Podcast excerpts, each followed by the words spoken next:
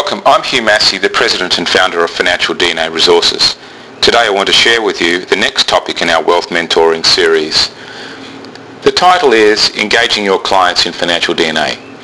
Interestingly, the most common question that we have been asked by financial advisors is, how do I get my clients to take the profiles? Will they do the profiles?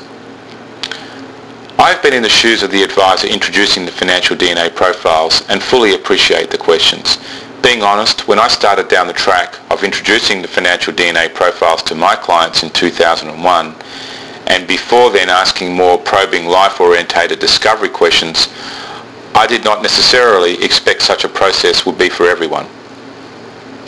Particularly in Australia where there is less personal openness than in the United States. There is no doubt that I was expecting resistance. However, I also knew that in order for me to deliver the best service to my clients in accordance with my values, I wanted them to do the financial DNA profiles. Over the past five years or so, we've seen a lot less client resistance than expected. The experience is that most of the clients want to participate in the financial DNA discovery process. Under 5% have not taken the profiles when asked and this is often just as much a time matter as it is resistance. So really the barrier to introducing it is, is in the advisor's mind. The key is how the process is introduced. There is no need to be blunt and say, now I'd like to psych test you. In reality, this is not happening anyway. The process that I recommend for introducing the profiles to new clients is summarised as follows. Demonstrate that you have a truly client-centric brand and outline your overall advisory process which supports the brand. Two, build the client's confidence in you as you are what they are buying. The focus is on you and not financial DNA. Three, once the client is connected to you and your process, then introduce that the first step in the process is for, is for them to take the financial DNA profiles.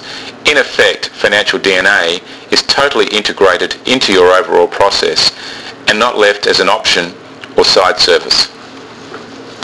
Practically, we have found it better to have the clients take the profiles in a paper and pen format at the end of the first discovery meeting whilst they are still in your office.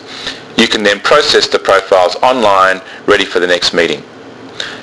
Showing the client the outcome always builds trust. I have found all these fears are removed when they see the profile. For existing clients, I would introduce financial DNA when they get to a transition point where they may be a change in the direction that necess- necessitates a deeper discussion. There will be some clients who are naturally interested to know more about themselves and will see financial DNA as a great exercise. There are a couple of lessons that I've learned about introducing financial DNA into the advisory process. Firstly, people love to talk about themselves those clients who did take the profiles become much more prepared to be open and talk about their feelings, dreams, aspirations and fears. For me as the advisor, this was fantastic because it often meant that I learned some very powerful information without having to directly ask for it and risk a shutdown or confrontation. Hence, I was able to better navigate through the planning process with this information and be far more sensitive to the client's needs. Introducing the financial DNA profiles was truly instrumental in building trust. Secondly, those clients who did not take the profiles relatively quickly became the most difficult clients to handle.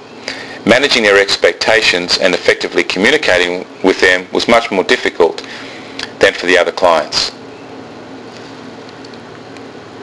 The next stage is about how you facilitate the profiles. Again, this is easier than you may perceive and does not have to take you away from being an advisor to a counsellor.